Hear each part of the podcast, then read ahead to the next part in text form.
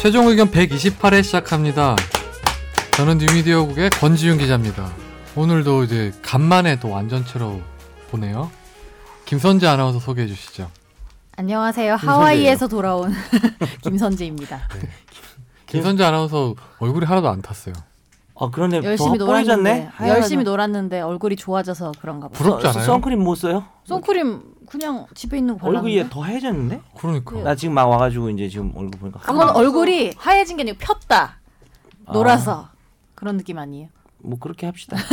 팟빵에서 3월 27일에 킨텍스에서 봤다던 사람이 있다는데 어, 누굴 보셨는지는 모르겠지만 어디 뭐 킨텍스에서 지금 뭐 하와이 박물관 이런 거한거 아니에요? 박람회 하와이 박람 여행 박람회 거기 갔다 온 거 아니야? 돈 아끼려고 느낌만 내고 이상민 변호사님. 반갑습니다 이상민입니다. 저기 정현석 러브 이은재 전봉 그만 좀 해. 지난번에 홍준표랑 사랑을 나누더니 아, 아 이번에 또 진짜요? 이은재랑. 왜 왜 누가 저런 장단을 했지? 모르겠어요. 네, 지난번에 권지윤이 했어요. 아. 실판에 정현석 하트 홍준표라고 해놨었어요. 홍준표 님의 의견 안 물어봤잖아요. 지금 아, 그 홍준표 걱정하는 거야? 내, 내 걱정 안 하고? 네, 정현석 변호사님 소개해 젊은 주세요. 사람들이 말이야. 뭐라고? 네, 안녕하세요. 정현석 변호사입니다. 오늘은 머리가 되게 또 바뀌신 것 같아요, 헤어스타일이. 아, 그냥 안 만지고 온 거예요. 그리고 우리 커피도 사줬잖아요. 아우 3, 3년 만에 처음이죠. 아니 근데 요즘 아무도 커피를 안 사와서 맞아 뜸해졌어. 서로 안 사기로 했나 하다가 지난주에 제가 어, 사, 사왔던 것 같은데 그렇지 않습니까 시- 기선 PD? 그렇지 한 번 사왔어 맞아. 내가 근데 그게 없었으니까 되게 안 산 거야. 간만이었어. 아니요, 이상민 변호사님 자주 사오세요. 우리 주범님, 주범 감독님 이후로 예. 되게 간만이었어. 자주 사오고 있습니다. 저는 커피 셔틀이죠. 앞으로도 잘 부탁드려요. 커셔. 커셔 데이비드 커셔 네, 오늘 저기 뭐 다들 오랜만에 다 같이 봐서 되게 기분이 좋긴 한데 누가요? 아니래요. 네. 안 좋아요? 왜요? 나만 좋나? 응? 아니 다 같이 보인 거 오랜만이잖아요. 아유 장난꾸러기 네네. 저 귀염둥이 지난주 어땠어요? 뭐. 저 없을 때 지난주에 지난주 좀 슬펐죠. 약간 너무 잘했다고 하지 마요. 좋아요 개수가 많았다고 하지 마요. 좋아요 개수가 지난주에 내가 급감. 봤는데 네. 매우 적었어. 아, 다행이다. 어. 왜 그랬지? 열심히 해야지. 다들 여행 가기 싫은가 봐. 난 지난주 방송이 좀 그러니까 선재가 아, 알찼는데? 없는 거는 어, 선재가 없는 건 진짜 분위기가 달라져서 안 좋은데 내용은 알찼다고 생각해. 지난주 특히 정 변호사님 좋아했었잖아요. 막 즐겁게 막 얘기했었잖아요. 음, 아 이게 창민이가 준비해온 주제였는데 난 음. 그런 게 되게 조- 좋은 것 같아요. 여행 계약에 대해서 알 수 있었고 선재는 여행을 가느라고 못 들었지만 음. 그러니까. 그렇죠. 그 아, 바나나 여행 보트. 때 사고 당하면 어떻게 해야 되나 그게 주제였거든요. 그렇죠. 저는 제가 사고를 냈죠. 지갑을 아, 지갑을 아, 지갑을 호텔 금고에 두고 와서 원래 그러니까 평소에 그 얘기 잘 듣고 쓰지도 않는 나 금고에 그런 거는 어디 무슨 인터넷에서만 봤던 건데. 아니 진짜 억울한 게 평소에 금고를 진짜 전혀 안 쓰는데 친구가 그러면 안 된다 넣어라 해가지고 넣었는데 자기 것만 빼고 제 거는 말 안 해주고 내 겹네 네 그래서 근데 아 말이 근데 친구가 되게 착하네요. 자기 거만 빼고 보- 선재 씨 거는 왜 얘기 안 해줬대? 보였을 거 아니야. 안- 그러니까 근데 지갑 두 당연히 개밖에 이제 없었을 거 아니야. 본인은 달러. 자주 쓰는 사람이니까 제가 당연히 뺄 거라고 생각한 거죠. 그 아니면- 친구 친한 친구야 아니면 친한 그냥 친구예요. 그냥 친구예요. 친한 친구예요. 금고가 매겼네, 열린 매겼어. 채로 그냥 막 알아서 가져가겠지 그냥 막 어. 아침에 짐 쌀 때 그렇게 된 건가? 네 그렇게 됐죠. 어, 그러니까 근데 그래서 다행히 호텔에 두고 온 거라서 보내준대요. 음, 지갑을 보내줘요? 돈은 네, 다 빼고 국제 운송으로 음, 그 돈은 누가 내는 거예요? 제가요. 아, 자, 벌써 결제가 됐더라고요. 음. 제- 저희가 법적으로 봤을 때 친구가 한 30% 정도 부담해야 될 것 같습니다. 그죠? 소송을 밥은 하세요. 얻어 먹어도 소송하시죠. 되겠죠. 네. 어, 제가 변호사를 자처하겠습니다. 고소합시다 바깥에 한만 원. 얻어 먹으려고요? 밥 얻어 먹어. 바보도 뭐라고 내가 사드릴게 그냥. 친구가 왠지 매력적이실 것 같아서 네. 친구 부자. 뭐예요? 친구 부자예요 부자. 그럼 친구 어, 부자예요. 부자예요. 네. 혹시 친구가 매력 부자 아니에요? 어 PD 아, 우리 지선 PD가 좋아했어요. 나 이거 진짜 형수님 안 들어야 되는데. 저는 흥부자. 호이. 호이 호이. 야 진짜 초반부터 들었다. 우리 청취자 사연으로 넘어가시죠. 네, 인터넷에 돌아다니는 이 글을 보고 최종 의견이 생각났습니다. 글 자체는 조작일 수도 있습니다만 만약 실제로 일어난 일이라면 법적으로 어떻게 진행될지 궁금합니다. 글의 내용은 여친이 일하는 회사에서 업무용 차량 세 대를 구입했는데 차에 껴있는 신품급 순정 휠 타이어를 팔고 똑같은 중고 휠 폐급 타이어를 갈아 끼웠는데 피해 금액이 210만 원 정도고 실장에게 발각돼서 사장에게 알려졌는데요. 잘 들어야 돼요. 사장이 횡령죄로 신고하지 않고 용서해주는 대가로 성관계를 제안했는데 이런 여친이 너무 착하다고 할 수 있을지 모르겠지만 남자친구가 있어서 곤란하다고 해서 대신 뭐 착한 게 엉- 아니라 당연한 거죠. 남자친구가 있든 없든. 어, 대신 엉덩이를 100대 맞을 것을 사장이 제안해서 여친이 승낙을 해서 사무실에서 PVC 파이프로 엉덩이를 폭행당했다고 내 건 합니다. 아니지. 이런 일이 없. 이거는 안 그냥 네. 그런 거 아니야. 우리가 싫어하면 이게 웃기는 좀 그런데. 아니 제가 인터넷에 처음에 희한하다. 이런 시- 이렇게 글이 올라와 있는 게 있더라고요. 플라스틱 빠따로 진짜 쳤다고 예. 검색을 해봤어요. 일단 네. 플라스틱 빠따로 예, 그거를 백대. 제가 긁어서 좀- 자작나무 자 냄새가 좀 100대 나는가요? 그다음 더 있어요. 이어서 예. 근데 화장이 지워지고 엉덩이에 피멍이 든 걸 들켜서 여친이 사실을 다 얘기했는데 앞으로 사장 얼굴 보기도 불편하고 약점을 잡아 계속 무리한 요구를 할까봐 사장을 피멍 든 사진과 진단서를 떼서 폭행으로 고소를 했습니다. 폭행죄로 합의금을 얼마나 받을 수 있는지 그리고 약점을 잡아서 성관계 및 폭행을 당할 걸 제안한 걸 공갈 혐의로 추가로 고소할 수 있는지 그리고 지금 여친이 횡령 혐의로 고소를 당해서 출석해야 되는데 피해 금액은 변제 의사가 있고요. 초범인데 처벌은 어떻게 되는지 알 수 있을까요? 제가 문제를 내겠습니다. 타이어를 갈아 끼어서 210만 원어치 한 것은 무슨 죄일까요? 절도죄, 업무상횡령죄. 둘 중에 하나일 것 같아요. 이건 재미없고. 그걸 용서해 주는 대가로 사장이 성관계를 제한했다. 여기 범죄일까요, 아닐까요? 이건 범죄죠. 음, 애매한 부분은 있는데 뭐 위력 위력 가늠죄가 될 것 같긴 해요. 음. 그렇죠. 위력 가늠죄니까 그러니까 지금 원래 이 저기 저기 하고 있는 그거랑 똑같은 그렇죠. 거죠. 안혜정 전 지사랑. 예, 네. 고용 관계에서 하면은 거의 되는데 지금 이 여자친구라는 분이 먼저 어떤 범죄를 한 거는 맞는데 어쨌든 그걸로 범죄로 협박해가지고 이렇게 하는 거는 위력 가늠죄가 되고 왜 그리 우리 이모 이산타님 사건 때 그 이산타님이 뭐 이렇게 좀 뭐 이런 걸 제안을 했잖아요. 음. 그런데 음. 그거에 대해서 오히려 그 여자들 분들이 그 공갈죄가 됐잖아요. 공동 공갈죄가 돼가지고 처벌을 받았잖아요. 그, 어, 그 이제 이산타님의 어떤 행동 앞에 행동이 뭐 좋든 나쁘든 떠나서 어, 그걸 이용해서 어쨌든 협박을 하고 돈을 뜯어낸다든지 하게 되면은 범죄가 되니까 이것도 위력 강- 가늠죄가 될 것 같습니다. 근데 질문은 뭐였죠? 백대를 합의금을 얼마나 받을 수 있는지. 그건 모르겠는데 그 만약에 PBC 아, 백- 진짜 엉덩이를 백대를 맞아서 피멍이 돌 이거 피 완전 이게 작작 100대 같아요. 맞으면 권장도 아니고 본장이죠. 근데 권장 예전에 30대 맞으면 죽었다면서요. 그거는 막 이만한 거 아니에요? 네. 그러니까 이만한 걸로 네. 풀 풀 너무 풀파워로 지원해도 때리니까. 한 초등학교 4학년 정도가 지원인 것 같은데. 아 근데 싫어하면 초등학교 이렇게 얘기하기 좀 그러긴 한데. 네. 아니 근데 그 부러져요 플라스틱도. 그 100대 치면 부러진다. 백- 근데 이게 지금 사실 현실에서 가능한 게 메카 폭행 사건 있었잖아요. 예전에 그 뭐 굳이 이거 네. 찾자면 그런 게 있었죠. 뭐 실제 그런 일이 있었으니까 돈 주고 음. 최 회장이었나 그러는- 그 예, 사람이 예. 헷갈린다 맨날 그런 사람들이 많아. 네, 알겠습니다. 그래서 공갈혐의 추가 고소할 수 있는지는 그 위력 가늠죄로 고소할 수 있겠네. 초범인데 처벌은 어떻게 그리고 초범인데 되냐? 피해 금액 변제 의사가 있으면은 초범이면은 뭐 기소해야 기소해 되거든. 될 수도 있고 예. 뭐 더군다나 이 여, 여성이 이런 피해를 당했으면은 네. 당연히 기소해야 될 것 같은데 둘 다 어디 실미도로 보내라. 누구랑 누구를요? 남친 남친 아, 이거 지어낸 사람하고 이거 저 가짜 사연 같은데 만약에 진짜면 우리가 좀 죄송합니다. 만약에 진짜면 아니 피해자분께 이 예, 죄송하지만 이걸 보내주시는 분도 기본적으로 인터넷에 보다가 궁금해서 어, 보내요. 이것도 당사자도 아니에요. 예. 네. PVC 파이프 만드는 사람 아니야? 광고 아니에요 이거? 그만큼 성능이 좋다고? 뭐. 머릿속에 남는 건 이렇게 PVC 파일. 희화하면 안 되는데 우리가 네, 이제 다음 사연으로 거짓이라 가시죠. 거짓이라 전제하고 네. 지금 희화했습니다. 방송 잘 듣고 있습니다. 며칠 전 동작구의 남호 국회의원 사무실 앞을 그러니까 지나다가 이러면 의미가 없잖아요 이게. 나 나씨가 누가 있지? 노량- 나- 가기 아니, 직전에. 무조건 나경원 네. 의원인 거 다 알잖아요. 숭실대 나지훈. 입구쯤에서 나지훈 내 친구. 네. 아무튼 하시죠. 법무사 대책위원회에서 만든 유인물이었는데 민사소송법의 개정으로 민사상고심의 변호사 강제주의가 시행되어서 재판에 무조건 변호사를 선임해야 하고 안 하면 이긴 소송도 질 수 있다. 변호사 일자리를 만들어주는 법안이다라는 주장이었습니다. 물론 법무사 쪽에서 쓴 글이라 법무사 쪽에 유리하게 쓴 글이라고 생각되지만 정확하게 민사소송법에 의한 변호사 강제주의가 무엇이고 어떻게 영향을 끼칠 건지가 궁금합니다. 그러니까 변호사 강제주의부터 먼저 설명을 해주셔야 되겠네요. 이거 마부작침에 쓰지 않았어요? 뭐 예전에 비슷한 게 다 쓴 것 그러니까 같아요. 상고시 아니 네. 상고법원하고 좀 관련이 되는 거니까 이것도 음. 원래 상고심에서는 좀 원래 민사소송은 변호사 없이도 가능했었잖아요. 지금 뭐 뭐 가능은 하죠 네. 변호사 없이 뭐이 근데- 변호사님 좀 설명해 주시겠어요? 변호사- 앞에 내가 있으니까 소송 대리를 할 때 변호사 그러니까 소송을 할 때 본인 소송이 있고 소송 대리인이 있는 소송이 있죠. 그치. 예. 근데 1심, 2심, 3심이 있잖아요. 우리가 아는 1심, 2심, 3심 중에 3심을 상고심이라고 하는데 대법원 법률심인데 이 대법원 법률심에서는 사실관계를 다투지 않습니다.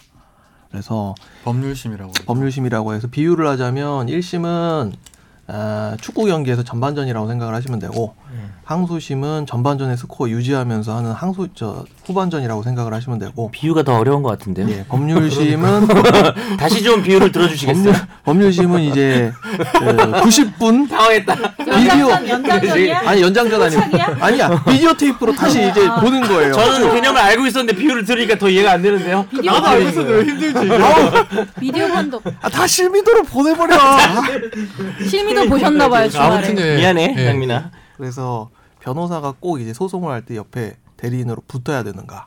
음. 여기에 대해서 변호사가 지금 많아졌잖아요. 예, 1년에 지금 1,700명씩 이상씩 새로 그쵸. 배출이 되고 있고 이래서 변호사 먹거리 이제 분명히 유지하는 차원에서 변호사 강제주의를 30만이라도. 음. 예. 삼심 민사 삼심에 이제 추가시키는 그런 방법이 지금 제시가 되고 있어요. 나경원 의원이 이런 쪽으로 활동 많이 합니다. 네. 네. 참고로 이제 변호사 강제주의란 모든 소송을 반드시 변호사를 통해서 하라는 뜻이고요. 그렇죠. 변호- 형사 사건에서 그렇다는 그렇죠. 거죠. 변호사 소송 대리의 원칙이라고 하는 거는 네 사건을 네가 나와서 혼자 하든지 남을 시킬 거면 친구나 뭐 법자라를 누굴 데려와서 하면 안 되고 반드시 변호사 자격 있는 사람한테 해야 된다는 건데 어, 소송 대리 원칙은 정- 지금 돼 있고요. 민사 소송은 변호사 강제주의는 없어요. 그러니까 변호사 꼭 있어야 되는 건 아닌데 지금 이거는 삼심에서는 그렇게 하냐라는 문제고 뭐 참고로 소송 대리 원칙도 변호사 대리 원칙도 예외가 있어요. 뭐 예를 들어서 뭐 2천만 원 이하 사건에서는 뭐 자기 엄마나 자기 오빠나 뭐 이런 사람이 와서 대신 할 수도 있습니다. 그리고 뭐 특허법원에서도 좀 다르긴 하잖아요. 네 특허법원도 좀 예외 같은 게 그렇죠. 있죠. 네. 뭐 그렇습니다. 아무튼 뭐 근데 삼심에서 그 민사소송에서도 변호사가 삼심에서는 좀 필요하다는 생각을 저는 좀 해요. 어차피 뭐 법률심이고 하니까 전혀 말도 안 되는 네. 건 아닌 것 네, 같은데 그렇죠. 그 이 변호사 말씀하신 것처럼 약간 변호사 밥벌이가 있고 네. 나 근데 아까 그리고 가짜 사건이라 너무 무시했는데 나 제일 중요한 얘기 하나 하는데 한마디만 하면 안 네 될까요? 하세요. 이 여성분이 그래 그럼 내 엉덩이를 때려라 네. 라고 해서 때려서 피멍이 들었잖아요 일단 폭행이 아니라 상해죄고 또 네. 특히 특수상해죄예요 네. 일 1년 이상 10년 이하 무기를 유기징역인데 사용했죠. 네. 여기에 쟁점 뭐냐면은 이 여성이 그래 그러면 절도로 횡령에 절도 안 가는 대신 날 때려라고 승낙을 했잖아요 네. 그래서 이게 이제 형사에서는 피해자의 승낙이란 개념인데 너 나 때려 라고 해서 너 실컷 때려 드라마 같은 데 보면 많이 나오잖아요 허세 부리면서 네. 네 마음이 풀릴 때까지 날 때려 뭐 이런 거 하잖아요 저한테 한번 해주시면 안 돼요. 내 마음이 풀릴 때가 널 때릴게 아니요 제 마음이 풀릴 때까지. 그래도 안 풀릴 걸? 어, 그러니까 소용 없는지 사실 몇 알고. 년씩 묵어 있어서. 그러니까. 요게 이제 범죄가 되냐 안 되냐 요런 아주 중요한 재밌는 쟁점이 있는데 뭐 형사 이건 어떻게 될 것 같아요 그러면요? 이거는 범죄가 되고요. 왜요? 어, 그러니까 형사에서 승낙으로 할 수 있는 허용 승낙할 수 범위가 있는 게 있고 있잖아요. 안 될 수 있는 게 있는데 되는 범위는 어느 물론 뭐 이제 정도까지예요, 그렇죠? 어 그래서? 가장 손바닥 돼요? 대표적인 게 아니 그게 아니라 부위의 문제가 아니라요. 이제 뭐 손바닥, 양해라는 개념도 있고 복잡한데 그냥 여기는 일반 청취자분들 위해서 섞어서 얘기할게요. 네. 절도 같은 거는 내 거 가져가라고 이렇게 그냥 하면은 가져오는 무기는 쓰면은 무죄죠. 네. 그다음에 성범죄도 합의가 되면 전혀 처벌이 안 되는 그거는 거잖아요. 이제 다 아는 건데 이제 폭행 같은 경우에 이제 폭행 같은 뭐 경우는 대가로 그런 그런 거죠. 운동 경기 같은 데서 서로 스- 권투하면서 네. 뭐 어느 정도 상처 나는 거는 양해가 있다고 보는데 네. 이거는 지금 뭘 대가로 뭐 피멍들게 그런데 엉덩이 운동 때려라. 선수들도 서- 권투하다 죽는 사람도 있잖아요. 그러면 형이 만일에 나한테 너 분 풀릴 때까지 신났냐, 때리라고 또? 한 다음에 음. 제가 뭐 박치기를 한다 이 정도 괜찮아요 그러면요? 꿀밤 다섯 대는요? 아 꿀밤은 야, 꿀밤은 선제 잘하겠죠. 아침도 이렇게 귀엽게 나올 거야? 꿀밤 손바닥 다섯 음, 저런 대. 졸기탱을 봤나? PVC로 꿀밤 때리는 건 안 돼요? 피부 씨가 어. 꿀밤이라고요? 아, 죽을 것 같아.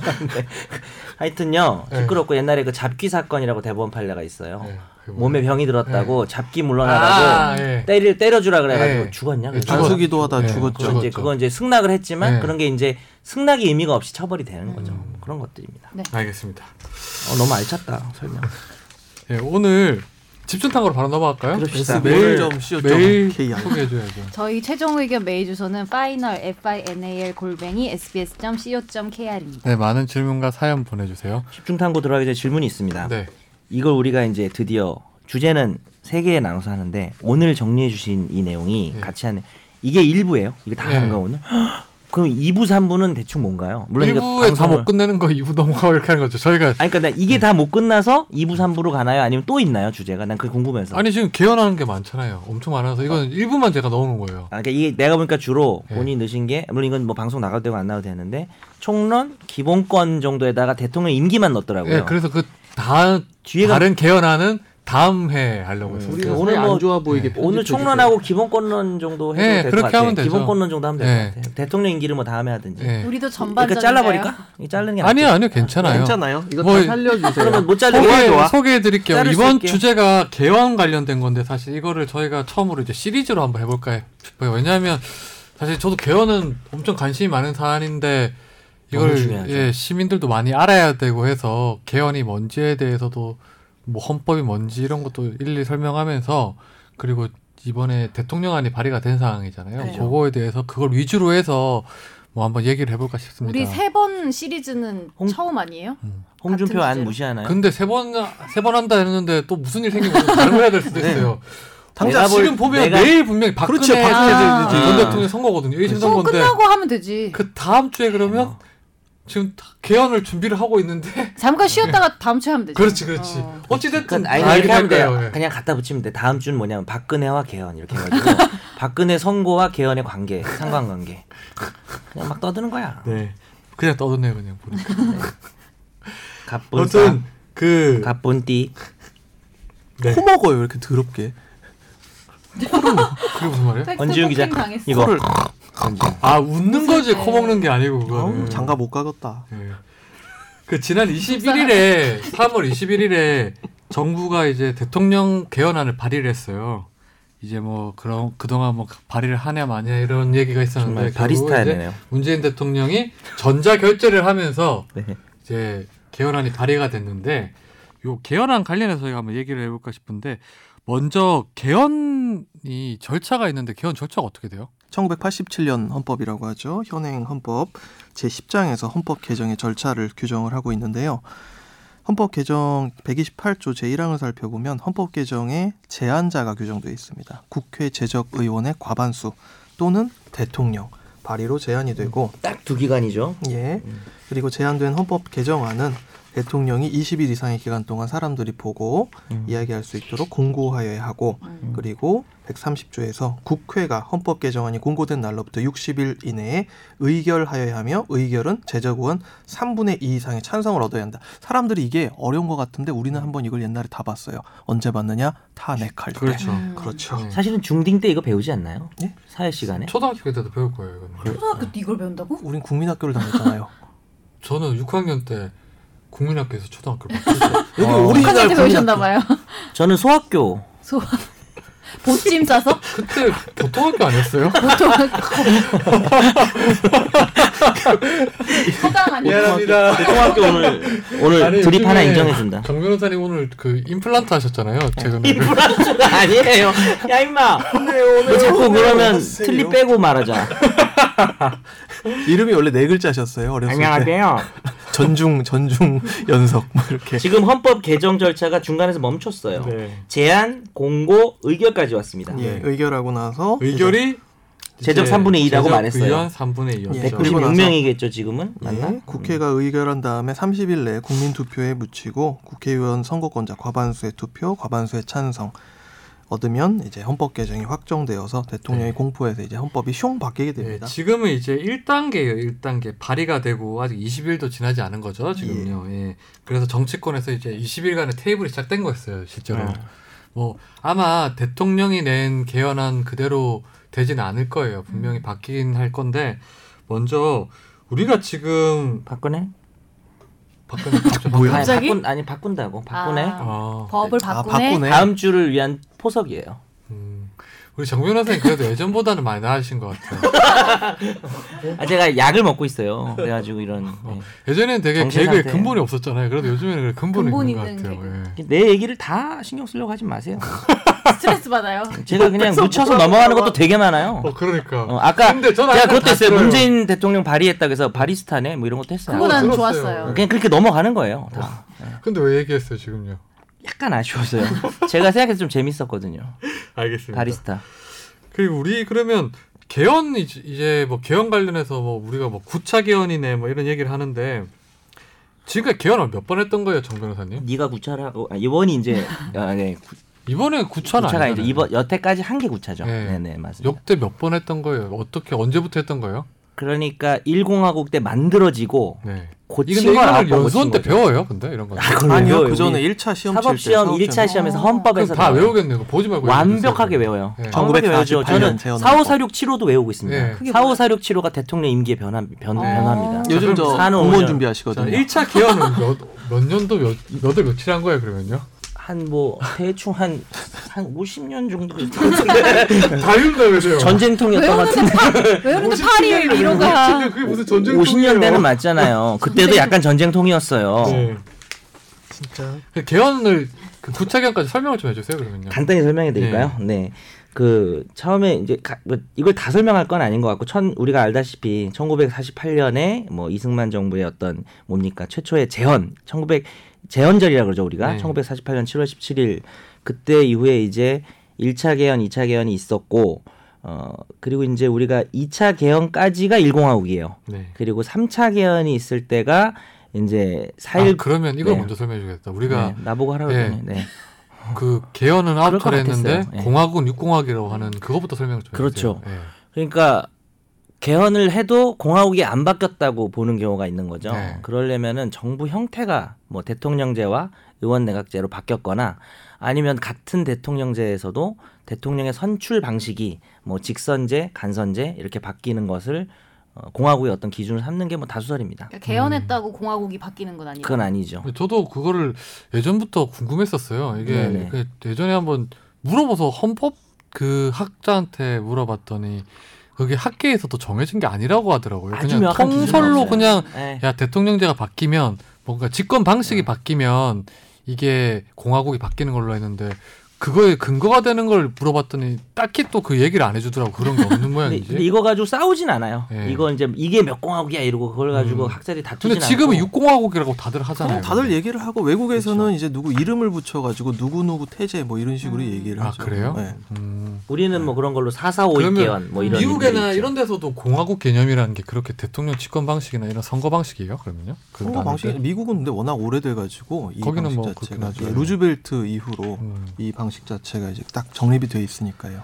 그 우리가 지금 뭐 아까 정 변호사님이 뭐 아홉 차례 개헌을 했다고 했는데 마지막 개헌이 언제였죠? 마지막 개헌이 그러니까 지금 현행 헌법이 그게 웃긴 거예요. 일단 이거부터 생각해 보시면 돼요. 지금 우리가 살고 있는 시대를 규율하는 헌법이 네. 87년 헌법이라는 거죠. 음. 네. 그게 20몇 그 자체가 년 너무나 전인가? 황당. 30, 거의 30년 거의 봐야죠. 30 년? 2018년 30년 더 됐죠. 31년. 어. 그러니까 그때 우리가 1987년 영화도 있었잖아요. 네. 그 6월 항쟁 그때 만들어진 헌법이 지금까지 규율하고 있는 근데 거예요. 보니까 그 전에 간격에 비해서 굉장히 갑자기 너무 오래된 어, 확 거죠. 오래되는. 이- 그러니까 이 근데 공화- 사실 네. 제대로 된 개헌이라고 하는 게 87년 개헌 하나뿐이 없지 않았어요. 그러긴 그동안 해요. 개헌은 막 그냥 박정희랑 자기 이승만 지 마음대로 하고 그랬어요. 네, 대통령이 자기 실현법도 하고. 임기를 말- 말이 임기를 연 개헌이지. 어, 임기를 연장하거나 독재를 강화하기 위한 개헌들이었죠. 다. 네. 예. 그래서 사실 개헌의 역사라는 게 우리 역사의 아픔이었었잖아요. 그 그렇죠. 개헌이 지금까지 87년 개헌 빼놓고서는요. 그렇죠. 개헌이라는 이공- 말이 전혀 설레게 다가오지 않죠. 예. 그렇죠. 가슴 벅차게 예. 다가오지 않죠. 그래서 87년 체제로 우리가 지금까지 살아오고 있다고 하는데 이거를 두고도 여러 얘기가 있어요. 헌법 자체라는 게 자주 바꿀 수 없는 사안이긴 하잖아요. 그렇긴 네. 해요. 예, 헌법이라는 게 무슨 뭔가 행위를 규범하는 직접적인 그런 것보다는 되게 선언하는 형태잖아요. 그 그러니까. 말도 맞는데 예. 또 역으로 그러니까 헌법이 우리나라의 최상위 그 법규잖아요. 그렇죠. 가장 높은. 예. 그러니까 가장 추상적이겠죠. 가장 그냥 선언적인. 근데 역으로 말하면 우리가 헌법을 처음 배울 때 헌법의 특성 중에 최고 규범성을 배우지만 동시에 생활 규범성이라는 걸 배워요. 헌법이 의외로 다시 한번 모든 우리 생활을 규율하는 어떤 대원칙이 되는 거죠. 모든 법률들이 그러니까 우리를 규율하는 게 법률이잖아요. 근데 헌법이 되게 추상적이잖아요. 근데. 추상적인데 네. 이따가 한번 얘기를 해보겠지만 예.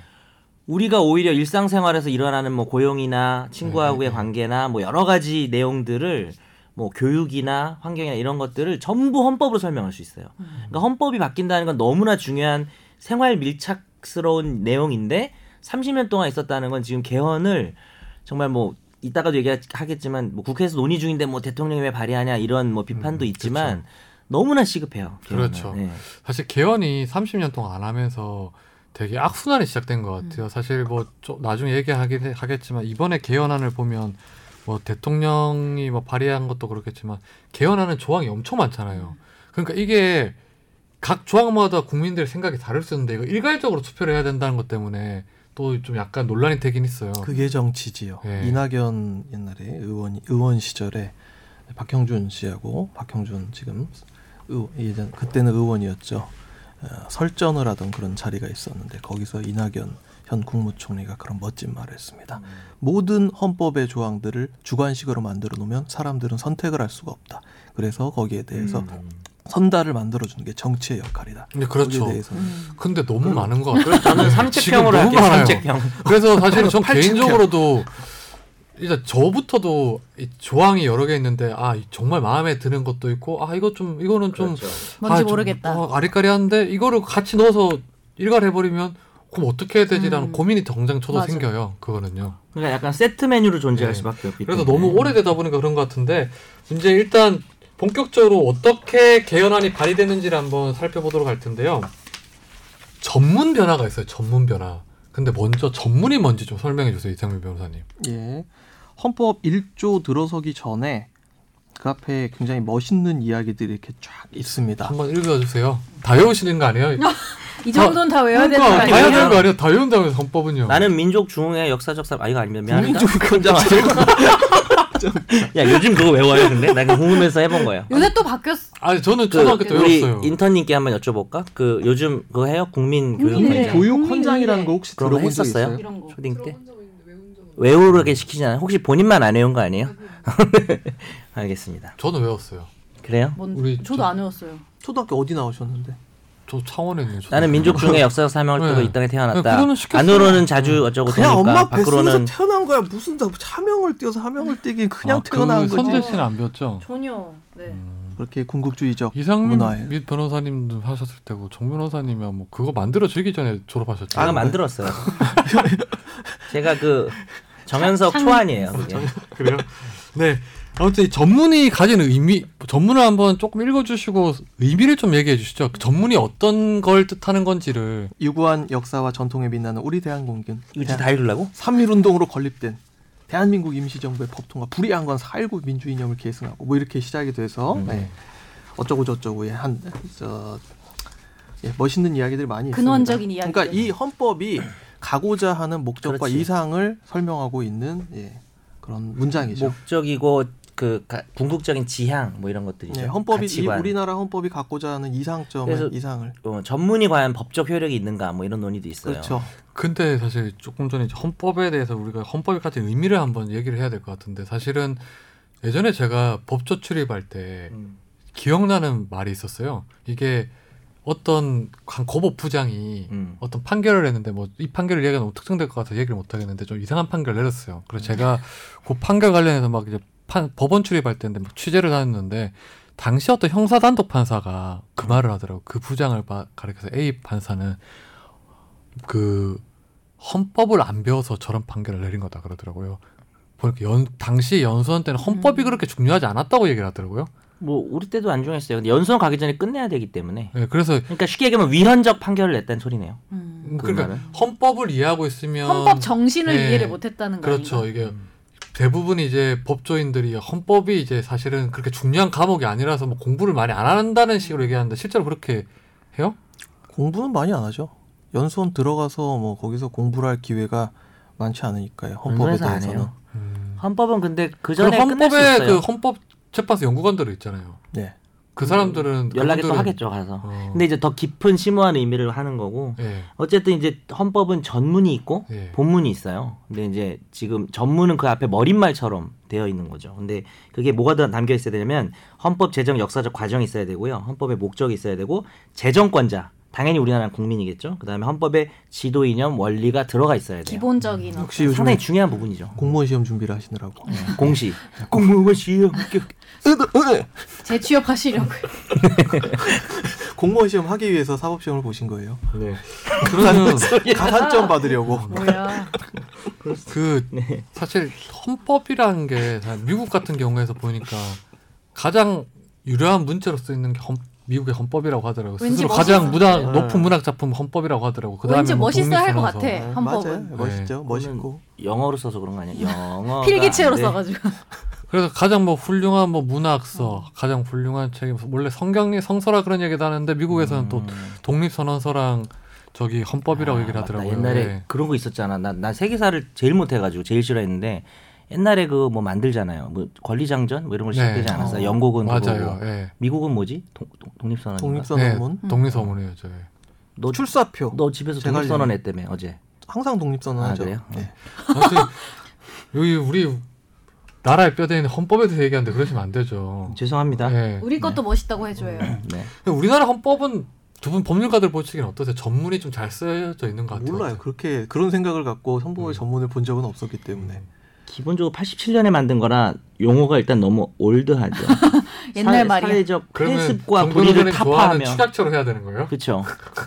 급식체로 그 식재로 국민의 권리는 핵인정하며 뭐 이런 식으로 레알이며 이것은 레알이다. 어, 이건 열로 네 여기까지 장난이고 네. 롬곡 옴 아무튼 룸 이번에 처음으로 전문을 개정하기로 했어요. 전 발의를 할 때 발의하는 부분 개정이 되는데 어떻게 바뀌기로 한 거예요?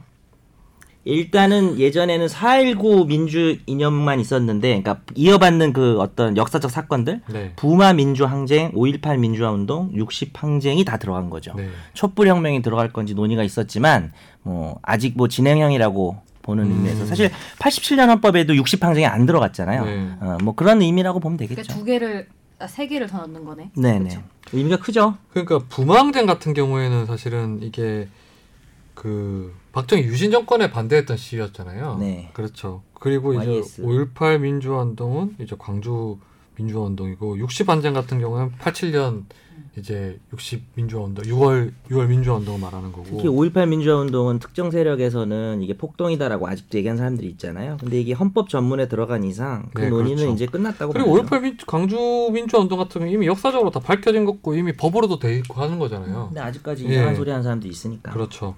그래서 이게 전문 개정하는 것을 두고도 뭐 반대하는 사람도 있긴 해요. 이게 뭐 특정이 특정 이익 집단만 반영한 거 아니냐 이렇게 얘기를 하는데 사실 좌파. 이미 대통령이 전문 개정에 포함시켰던 부마민주항쟁이나 5.18 민주화운동, 60항쟁 같은 경우에는 역사적으로 평가가 대부분 끝나고 사실로 다 밝혀진 음. 거기 때문에 전문 해놓도 저 무방한 거 아니에요, 이거는요?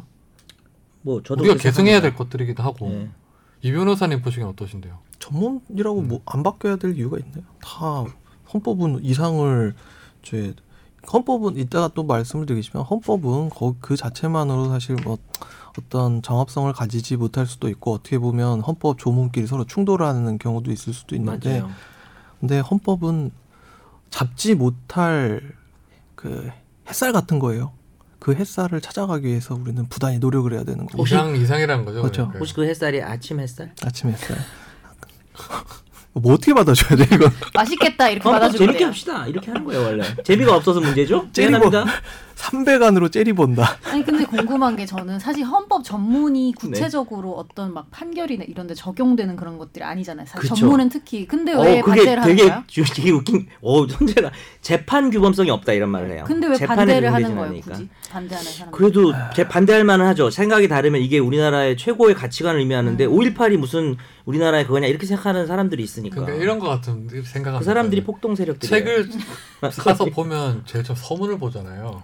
그래서 그치. 이게 어. 이 전문이란 게 서문의 형태인데 뭐 그런 의미가 예. 있죠. 글쓴이의 어떤 창작 의도가 들어가 있고 가치관이나 뭐 음, 이런 그렇게 것들을 들어가 있는 건데 반영한다. 예, 예, 예. 이거 사실 전문이 가장 예민한 부분이긴 해요 실제로 보면. 예. 예. 이게 재판에 적용되진 않는데 법적 규범력은 있다고 봐야 돼요. 구- 그러니까 이게 제일 중요한 부분이지 추상적인 선언에 불과하다고 보진 않아요. 음, 의미가 있다고 보는 네. 거죠. 법적으로. 사실 저는 전문이 제일 마음에 들던데 헌법에서 고치는 것 중에 네. 이번에 아니 아니 그냥 이번 고치는 아. 것도 그렇지만 기존의 헌법에서 보면 저는 전문이 제일 약간 마음에 가슴이 들더라고요. 뜨거워지지 않아요? 네, 읽다 그래요. 보면. 음. 그래서 저는 예전에 헌법재판소에서 준 조그마한 빨간 책자 헌법 있잖아요. 헌법 조그마한 게 있어요. 미니 헌법이에요. 네. 미니 헌법 빨간 책. 책이요. 음. 그 빨간 책자에 예. 헌법이라 쓰는 게 있는데 되게 조그마해서 여기 안주머니에 들어갈 수 있는 건데 제가 기자가 되는데 헌법은 항상 지니고 다녀야 된다 해서 음. 하루도 안 빼놓고 다녔어요. 아, 너 그걸. 그 말을 누가 해줬어요? 선배기자. 선배가 기자가요. 되게 네. 멋있다. 그분 지금 뭐 하세요? 멋있네. 지금 계속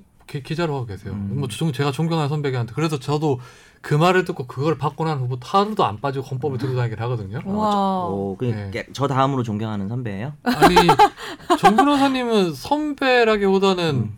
뭐 아래, 선배긴 아래, 하죠. 아래. 몰입해? 아니, 아니. 무레배? 연장자죠? 하여튼 여기서 네. 예전에 말들이 되게 올드한 게 바뀌었어. 우리들과 우리들의 자손의 안전과 자유라고 했다가 네. 이제 이게 좀 멋있게 우리들과 미래 세대의 안전과 자유 이렇게 자손이란 말이 되게 올드하잖아요. 네. 뭐 그런 것도 많이 바뀌었어요. 네, 그리고 이제 조금 전에 전문 변화에 대해서 얘기를 해봤는데 이번에 또 새롭게 신설되는 조항이 있잖아요. 대표적으로 수도 관련된 게 있었는데 어떻게 그 개헌안에 담겨 있는 거예요? 수도가 3조의 기존 헌법, 예, 우리가 현재 쓰고 있는 현행 헌법 3조에는 대한민국의 영토는 한반도와 그 부속 도서로 한다라고 규정돼 있었는데 여기 이제 2항을 추가를 해서요. 대한민국의 수도에 관한 사항은 법률로 정한다라는 내용이 들어가게 되었습니다. 추가가 된 이게 거죠. 어떤 의미예요? 음, 아, 행정수도 위헌 논란 기억하시죠? 2004년도 관습범법. 예, 관습은법. 퀴즈를 한번 내볼까요? 갑자기 선 선- 지훈이한테 해볼까, 현재한테 해볼까? 그 현재 지금 우리가 지금 개정안이자 개헌안이잖아요. 그럼 지금 현행 헌법을 기준으로 했을 때넌 법적으로 많이 해서 많이 바뀌었다. 갑자기 내기 싫다. 어쨌든 그 미안합니다. 지금 우리 수, 우리나라 그 얘기하세요. 수도는 하고 싶- 검토하는 거 같아요. 우리나라 수도는 서울이잖아요. 네. 호주의 수도는 갑자기 퀴즈 바꿨어요. 호주의 수도? 호주의 수도 세 캔버란가? 오 정답. 아니 지금 그게 중요한 게 아 아니라 그게 아니죠. 미안합니다. 브라질의 그- 수도는? 브라질리아? 어 정답. 쌍포로 나올 줄 알았는데. 어 바뀌지 않았어요? 네? 아 아니구나 리오데자네이로 아니에요? 브라질리아, 브라질리아. 아 브라질리아로 바뀐 건가? 난 몰라요. 사실 나 둘 그- 중에 뭐가- 난 내가 맞춘 것도 신기해요 지금. 아무튼 지금 아 이제 네. 퀴즈는 뭐냐면 지금 현재 현행 헌법상에서 그냥 우리나라 법을 제정해서 서울이 아니라 뭐 광주를 뭐 부산을 우리나라 수도로 바꾼다 음. 법률을 만들어서 그것은 헌법에 위반될까요? 위헌일까요?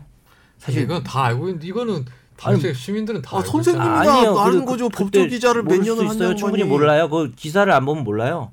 왜냐하면 우리나라 헌법에 수도에 관한 규정이 없거든요. 음. 그러면 그렇게 해도 위헌이 아니다라는 상관없다. 음. 견해가 많았어요. 근데 그 당시 헌법재판소는 관습 헌법이라는 게 있다. 그렇죠. 음. 법에 없어도 경국대전. 어 그리고 우리나라 수도가 서울이라는 건 관습 헌법이다. 한마디로 대한민국 하면 서울 이렇게 네, 네, 되는 거죠. 관습에서 조선시대부터 600년 동안 한양 어. 한양 음. 내려왔던 거라고 해서 당시에 이제 논란이 컸었죠. 음. 당시에는. 따라서 법을 만들면 그게 위헌이다가 돼버리는 거니까 음. 이제 이번 개헌안에서 법률로 수도를 정할 수 있다 그랬으니까 이제는 관습헌법이 아니라 성문헌법이 되는 거고 네. 성문헌법에서 수도를 정한 게 아니라 그러니까 수도를 이렇게 할 수 있어요. 우리나라 수도는 서울이다 이렇게 헌법에 할 수도 있어요. 근데 이제는 법률로 바뀌면. 음. 정한다 그랬으니까 바꿀 수가 있는 거고 또 특이한 게 수도를 법률로 정한다고 안 했고 수도에 관한 사항을 법률로 정한다고 해서 음. 다양한 수도를 정할 수 있는 거죠. 뭐 행정 네. 수도라든지 뭐 그런 게 음. 좀 열린 거죠. 근데 사실 이 이게 상당히 큰 의미를 지니고 있는 거잖아요. 수도를 이제 헌법에다가 대한민국의 수도에 관한 사항은 법률로도 정한다고 하는 거는 결국 2004년에 헌재 결정을 이제 뭐 위헌이라고 나왔던 그 결정을 이제 무력화시키는 거잖아요, 기본적으로. 어찌 보면. 예. 그리고 이제 수도를 법률로서 마음대로 정할 수, 그 말은 바꿀 수도 있다는 뜻이잖아요. 법, 사실 법률을 바꾸면. 헌법재판소를 뒤엎는 거죠. 그렇죠. 네, 그렇죠. 이 개헌이. 근데 사실 저는 2004년 때 당시 그 그거 헌, 헌재에서 그거 하, 노무현 정부 시절에 예. 엄청 그래서 그때 대학생도 난리가 났었어요. 음. 뭐 관세법 갑자기 튀어나왔냐고. 그러면 관세법법이면 경국대전에 나와있던 무슨 뭐 여성들 그거 있잖아요. 뭐 그런 것들 그러면 다 인정되는 거냐고. 그래서 그때 음. 아, 그거에 하는 말은 예. 있어. 오, 오늘날 가치가 잃어버린 뭐 상, 상- 빼고, 양성평등이나 빼고. 이런 거 뺀다고는 하긴 근데 했어요. 되게 자의적인 선택이긴 했었어요. 근데 그렇긴 저는 해요. 음. 그래서 수도를 이전할 수 있다고 생각을 했었는데 당연히 이건 법 법이 법을 떠나서 뭐 대통령 결정 사항에 따라서 뭐 합의만 있으면 되는 줄 알았는데 최근에 이제 좀 보면서 이게 지금 세종시 생기는 거 보면서 아 이게 그래 내가 너무 쉽게 생각할 문제는 아니라는 생각이 들었어요. 간단하지 헌법 않아요. 재판소가 단순히 자기들의 이익 때문에 그런 거라고 생각은 안 들었어요. 네, 네. 실제로 저도 그렇게 당시에는 생각해요. 막 찬반을 헌재가 떠나서. 음. 이사하기 싫어가지고 저 개동이 땅이 되게 좋잖아요. 네가 서울을 싫어해서 그런 거 아니야? 넌 나 서울 사람이라고 싫어하잖아 맨날. 아니 그 형은 형이 싫- 형이 싫어하시는 아, 근데 거예요. 내가 서울 사람이라서 네, 서울이 싫어진 거구나. 나 때문에. 그렇죠, 그렇죠. 아, 미안. 예. 근데 그래서 지금 이제 얼마 전에 새누리당에서 낸 그 개헌안을 보면 새누리당 되게 좋아하더라. 아 그래 자유한국당 자유한국당. 자유한국당. 네낸 걸 보면 이제 거기서도 새누리당. 개헌안 관련해서 얼마 전에 이제 냈는데 거기서는 헌법에다가 수도는 서울이라고 명시를 하고 그것도 방법이에요. 예. 뭐 그런 당이고 좀 뭘 떠나서. 그렇죠. 반대되는 안을 냈어요 지금요. 음. 그 두 분이 보시기에 그러면 이게 수도를 서울로 하는 거라고 이렇게 헌법에 명시하는 거랑 지금 청와대에서 낸 발의 그 개헌안처럼 수도에 관한 사항을 법률로 정한다 할 때 어떤 게 훨씬 더 이득이 될 수 있는 거예요? 저는 이건 옳고 그른 문제는 아니고 네, 선택 근데 문제라고 선택 문제인데, 생각하는데 뭐 별 의견이 없어요. 그러니까 서울 그러니까 어차피 서울을 수도로 정해도 지방 분권을 강화하면 뭐 될 거라고 생각하고요. 네. 아니면 지금 대통령 개헌안처럼 뭐 법률로 해도 저는 여기에 뭐 별로 큰 호불호는 없습니다. 그냥 다 가능하다고 생각해요. 이, 이 변호사님은요? 근데 관습원법이 서울이라고 해버리면은 수도 못 옮기는 거 아니에요? 천도 아니 네. 천도. 그러니까 수도를 못 옮기는 결과가 되고 그건 다 위헌이 돼버리고 서울 헌법을 헌법으로 수도를 서, 서울로 정해버리면은 이거 헌법도 언제 바뀔지도 모르는데 그때까지 서울은 무조건 수도가 되는 거잖아요. 음, 그렇죠. 근데 이제 관습헌법을 성문헌법이 이기니까 야, 서울로 하겠다는 거지 자한당. 근데 지금 어차피 음. 그러니까 외국도 그렇고 수도의 기능이 분산화 시키는 것도 이제 하나의 방편이기도 하고 그래서 수도를 꼭 이렇게 하나로 반- 헌법에다가 서울입니다 하고 정해놓는 게 과연 좋은 걸까? 그런 그러니까 대통령 생각은 안이 드네요. 좀 더 나은 것 같다. 근데 네. 일반 시민의 입장에서 봤을 때 저는 아, 음. 빨리 정리는 돼야 될 것 같아요. 그런 음. 문제들이 너무 지- 뭔가 음, 이사 오랜 가려고? 시간 동안 이상한 일들이 많이 벌어지니까 음. 시민들 입장에서. 근데 조금 전 이상민 변호사님 얘기했던 게 저기 자유한국당에서도 수도는 헌법에 서울로 명시하고 음. 수도 일부 기능은 이전할 수 있도록 또 헌법에다 단서 조항을 달다 이런 취지였어요.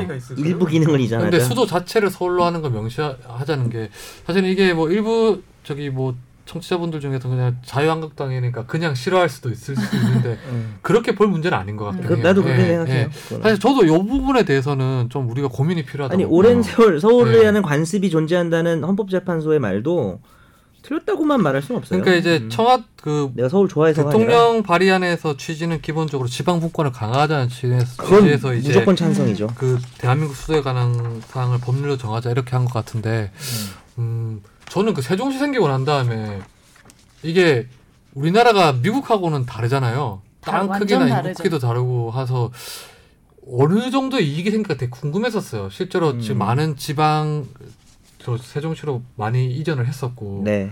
그러면 이게 어- 우리나라 발전에 어떤 도움이 될까? 지금 뭐 옮긴 지 얼마 안 됐지만 근데 상당히 좀 이렇게 비효율적인 측면도 많은 것 같긴 해요. 요즘에 음, 보고 음, 있으면. 네. 엄청나게 비효율적이죠. 예. 음. 근데 제 친구 중에서 공무원들 얘기 들어보면 진짜 아무것도 없다고 그래서 답답하다고. 그나마 그거는 제일 뭐- 생긴 거예요. 그나마 그거는 뭐 나아질 수 있는 문제인데 이게 사실 우리나라가 되게 작은 나라잖아요. 그러니까 음. 일일 생활권이라는 게 실제로 가능한 나라긴 하잖아요. 음. 그래서 이게 뭐 지방으로 이전하는 게 수도를 이렇게 행정 기능을 이전해서 하는 건 아니었고 차라리 뭐 다른 나라처럼 다양한? 어, 뭐 음. 금융이든 이런 걸 음. 산업 기능을 옮겨서 옮기는 게 맞지 않았나 생각이 좀 들더라고요 네. 최근에는요. 저도 그래서 뭐 동감합니다. 이것처럼 이렇게 법으로 할 게 아니고 실제로는 네. 이제 뭐 뭐 이 감면을 해- 혜택을 줘가지고 뭐 기업체를 뭐 단체로 옮기게 하던가 뭐 그렇게 했던 게 더 낫지 않았을까 생각이 규모를 들어요. 키워가지고. 예. 저도 뭐 자한당 그것 때문에 좀 용기가 안 나서 말 안 했는데 서울로 하고 그게 나은 것 같아요. 네. 이게 그래가지고 사실 오해하지 마세요. 좀 뭐 업무적으로 보면 우리가 뭐 진짜 바보 같았다. 시절을 할 때 보면 뭐 네. 이렇게 뭘 알아보고 이럴 때 하다 보면 세종시로 이전을 해가지고 생긴 부작용이 상당히 많이 느껴지긴 음. 해요 지금요. 예. 그래서 공무원들이 수시로 서울에 올라와요. 음. 진짜 그러면- 일주일에 한 번씩 올라와요. 이게 한 아, 번 오면 되게 적게 아, 올라와요. 네.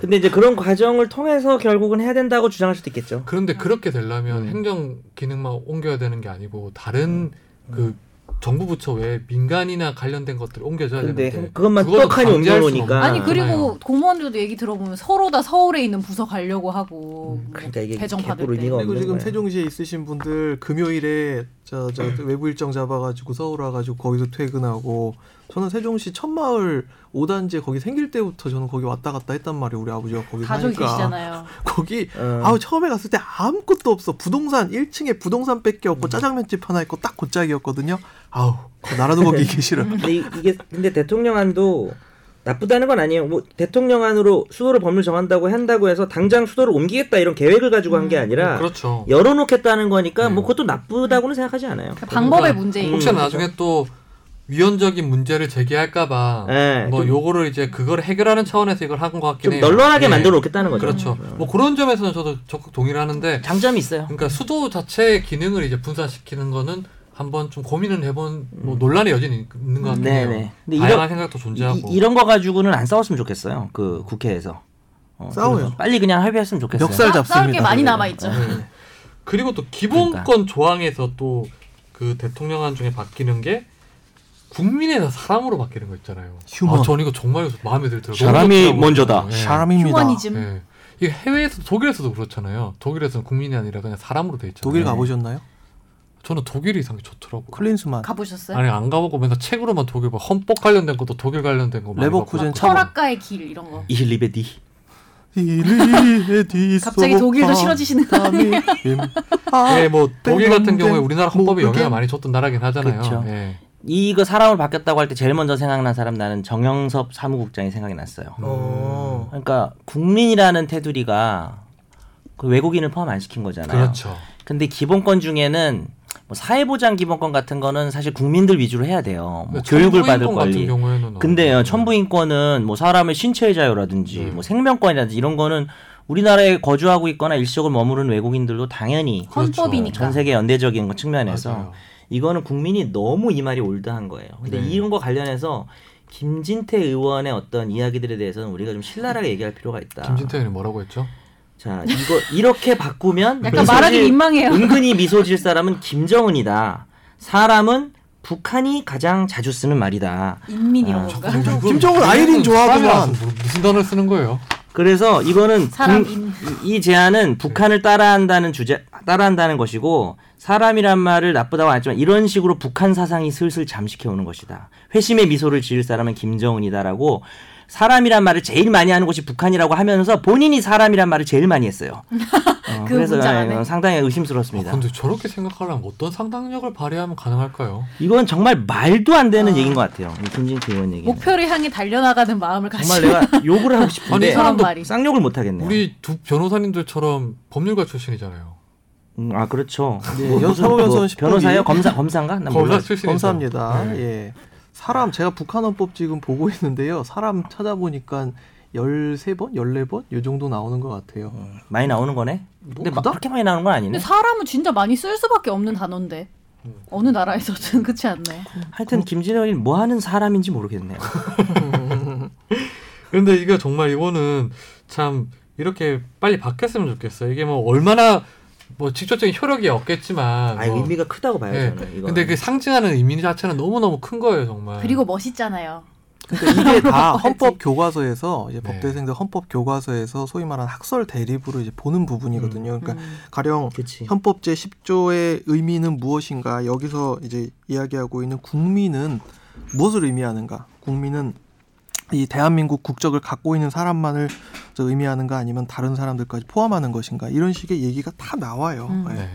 근데 결국에는 이제 사람으로 용어를 바꿈으로써 외국인이나 국적 없는 사람, 망명자 이런 사람들도 일정한 기본권을 보장받아야 그렇죠. 한다는 이게 점을 개정되는 게 이제 그 모든 사람은 인간으로서 존엄과 가치를 가지며 행복을 추구할 권리를 가진다는데 여기서 이제 어 국민에서 인간으로 바꾼 건데 여기서 이제 인간으로 바뀌는 건 행복 추구권이나 평등권, 생명권, 종교의 자유, 사생활의 자유 같은 천부인권적인 성격에 대해서는 이제 다 국적에 관계없이 인간으로 바뀐다는 거죠. 그렇죠. 사람으로 바뀐다는 거죠. 대한민국 국민이 아니더라도 네. 가져야 될 권리. 음.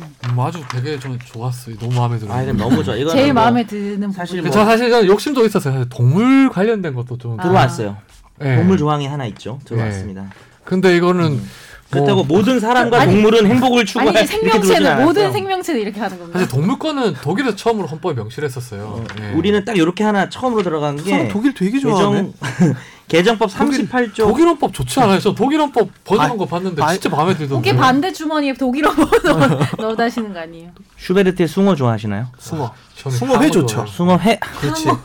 숭어의 좋지. 아 맛있지. 슈베르트의 숭어 그거 회라고 초등학교 때 배운 자꾸 이렇게 거. 방송을 아, 그러니까 알겠어요. 네. 어쨌든 38조의 환경권을 규정하면서 사무에 국가는 동물 보호를 위한 정책을 시행해야 한다 그래서 아 근데 어. 그걸 봤는데 아, 가장 그거 낮은 단- 아 말고는 그치 그치 네. 음. 이거는 더- 원래 헌법에서 가장 낮은 단계가 이 옛날에 이 사람들을 위한 정책을 시행해야 된다 노력해야 된다 제일 낮은 단계예요 아. 노인하고 청소년이 원래 그랬다가 이번 이따가 나오겠지만 그 개정 문장이- 헌법에서는 아예 노인과 청소년의 독자적인 권리를 음. 독일 언급하죠. 수준의 어떤 그런 걸 그랬던 거죠. 독일 독일은 어떻게 돼 있어요? 독일은 동물에? 동물의 인권 동물권이라고 아, 동물권이 있는 애니멀 거지. 라이트를 인정을 해요. 어 애니멀 라이트 네. 에라 에라야 뉴에라. 나 차인표야 이거는 에라야 심한 거 같잖아요.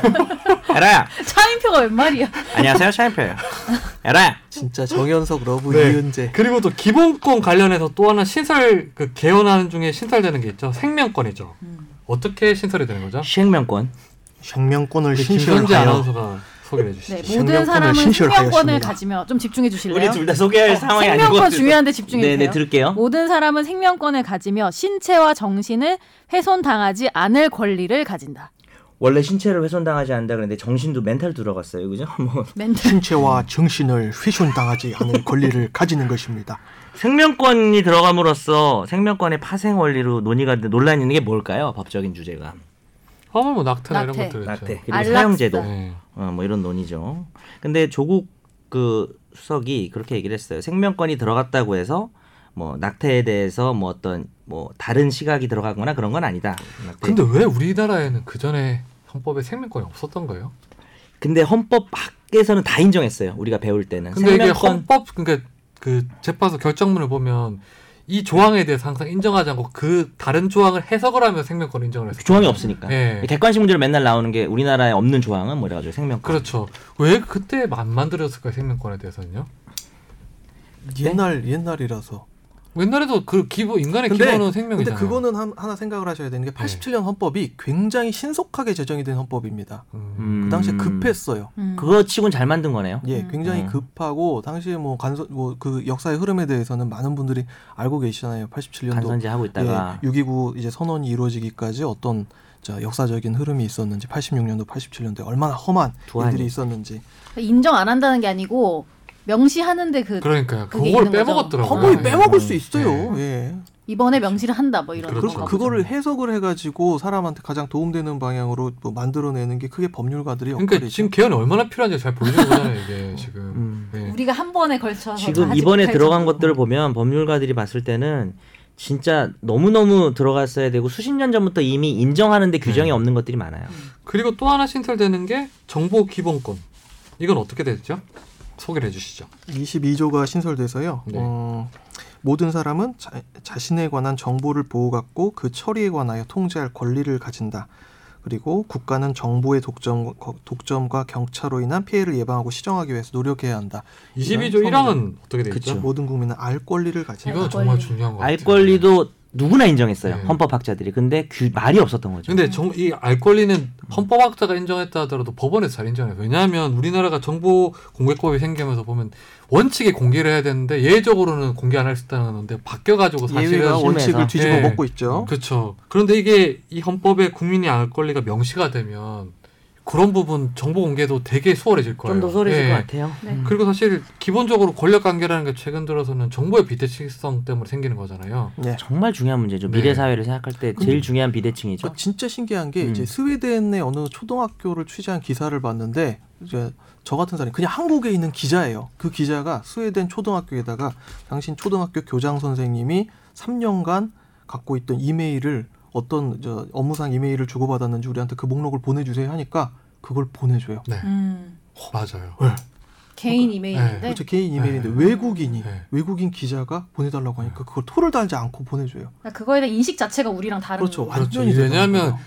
그 공무상 이루어지는 행위나 절차는 모든 게 다 공개돼야 되는 음. 게 원칙인데 음. 지금 우리나라 같은 경우에는 모든 게 사생활이다. 모든 게 비공개고 예외적으로 공개한다 이렇게 그렇죠. 사실상은 어. 그렇거든요. 근데 예. 그 대상이 예. 이제 일반 그쵸. 국민들한테만 그렇게 하고 예. 자기들은 독점하고 그렇죠. 그러니까 있고 어. 그러니까 세월호 7시간 이렇게 생기는 거 아니에요, 음. 진짜. 어쩌면 이게 거짓말도 할수 있고. 알권이나 정보에 관한 권리가 네. 정말 중요성이 네, 높은 그러니까 권리인 저는 것 이거 같아요. 어. 앞으로 더 중요해지고. 뭐 재산- 재산권이 풀난 것 같아요. 근데 있단 것보다. 이번 그러니까 기억나. 행정 너무 권력이 마음에 대안은, 들어요. 대안은 뭐 사실 너무 좋아요. 뭐 아, 네, 음.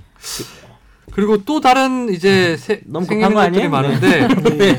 다음 거는 다음에 다음에 네. 우리가 네. 10개 합시다. 네. 그 너무 다음에는 많아서 우리 시간이 너무 없어요. 개안 만족만 했는데 우리가 개안의 아쉬운 점도 다음에는 네. 얘기를 한번 근데 해보죠. 이렇게 있다면 하나 하나씩 설명을 드릴 드려야 되고 알아야 되는 게 투표를 해야 되니까. 예, 그 알고 얘기는 해야죠, 우리가 투표. 다음에 넘기더라도 그 얘기는 합시다. 우리가 네. 투표가요. 네. 선거권자의 과반수가 투표를 안 하면 네. 아예 통과가 안 되고요. 그러니까요. 투표를 해서 뭐 과반수 찬성하는 거야 국민들이 뭐 알아서 하겠지만 일단 이 국민 어, 개헌에 대한 국민 투표가 아직 먼 얘기지만 바- 그렇게 먼 얘기도 아닌가? 네. 코앞이죠, 어, 이제. 그러니까 이제 제대로 동시 투표가 되면은 6월에 하는 거 아닙니까? 그렇죠. 반드시 투표를 합의를 해야 됩니다. 해주면 6월에 정말 얼마 안 남았는데.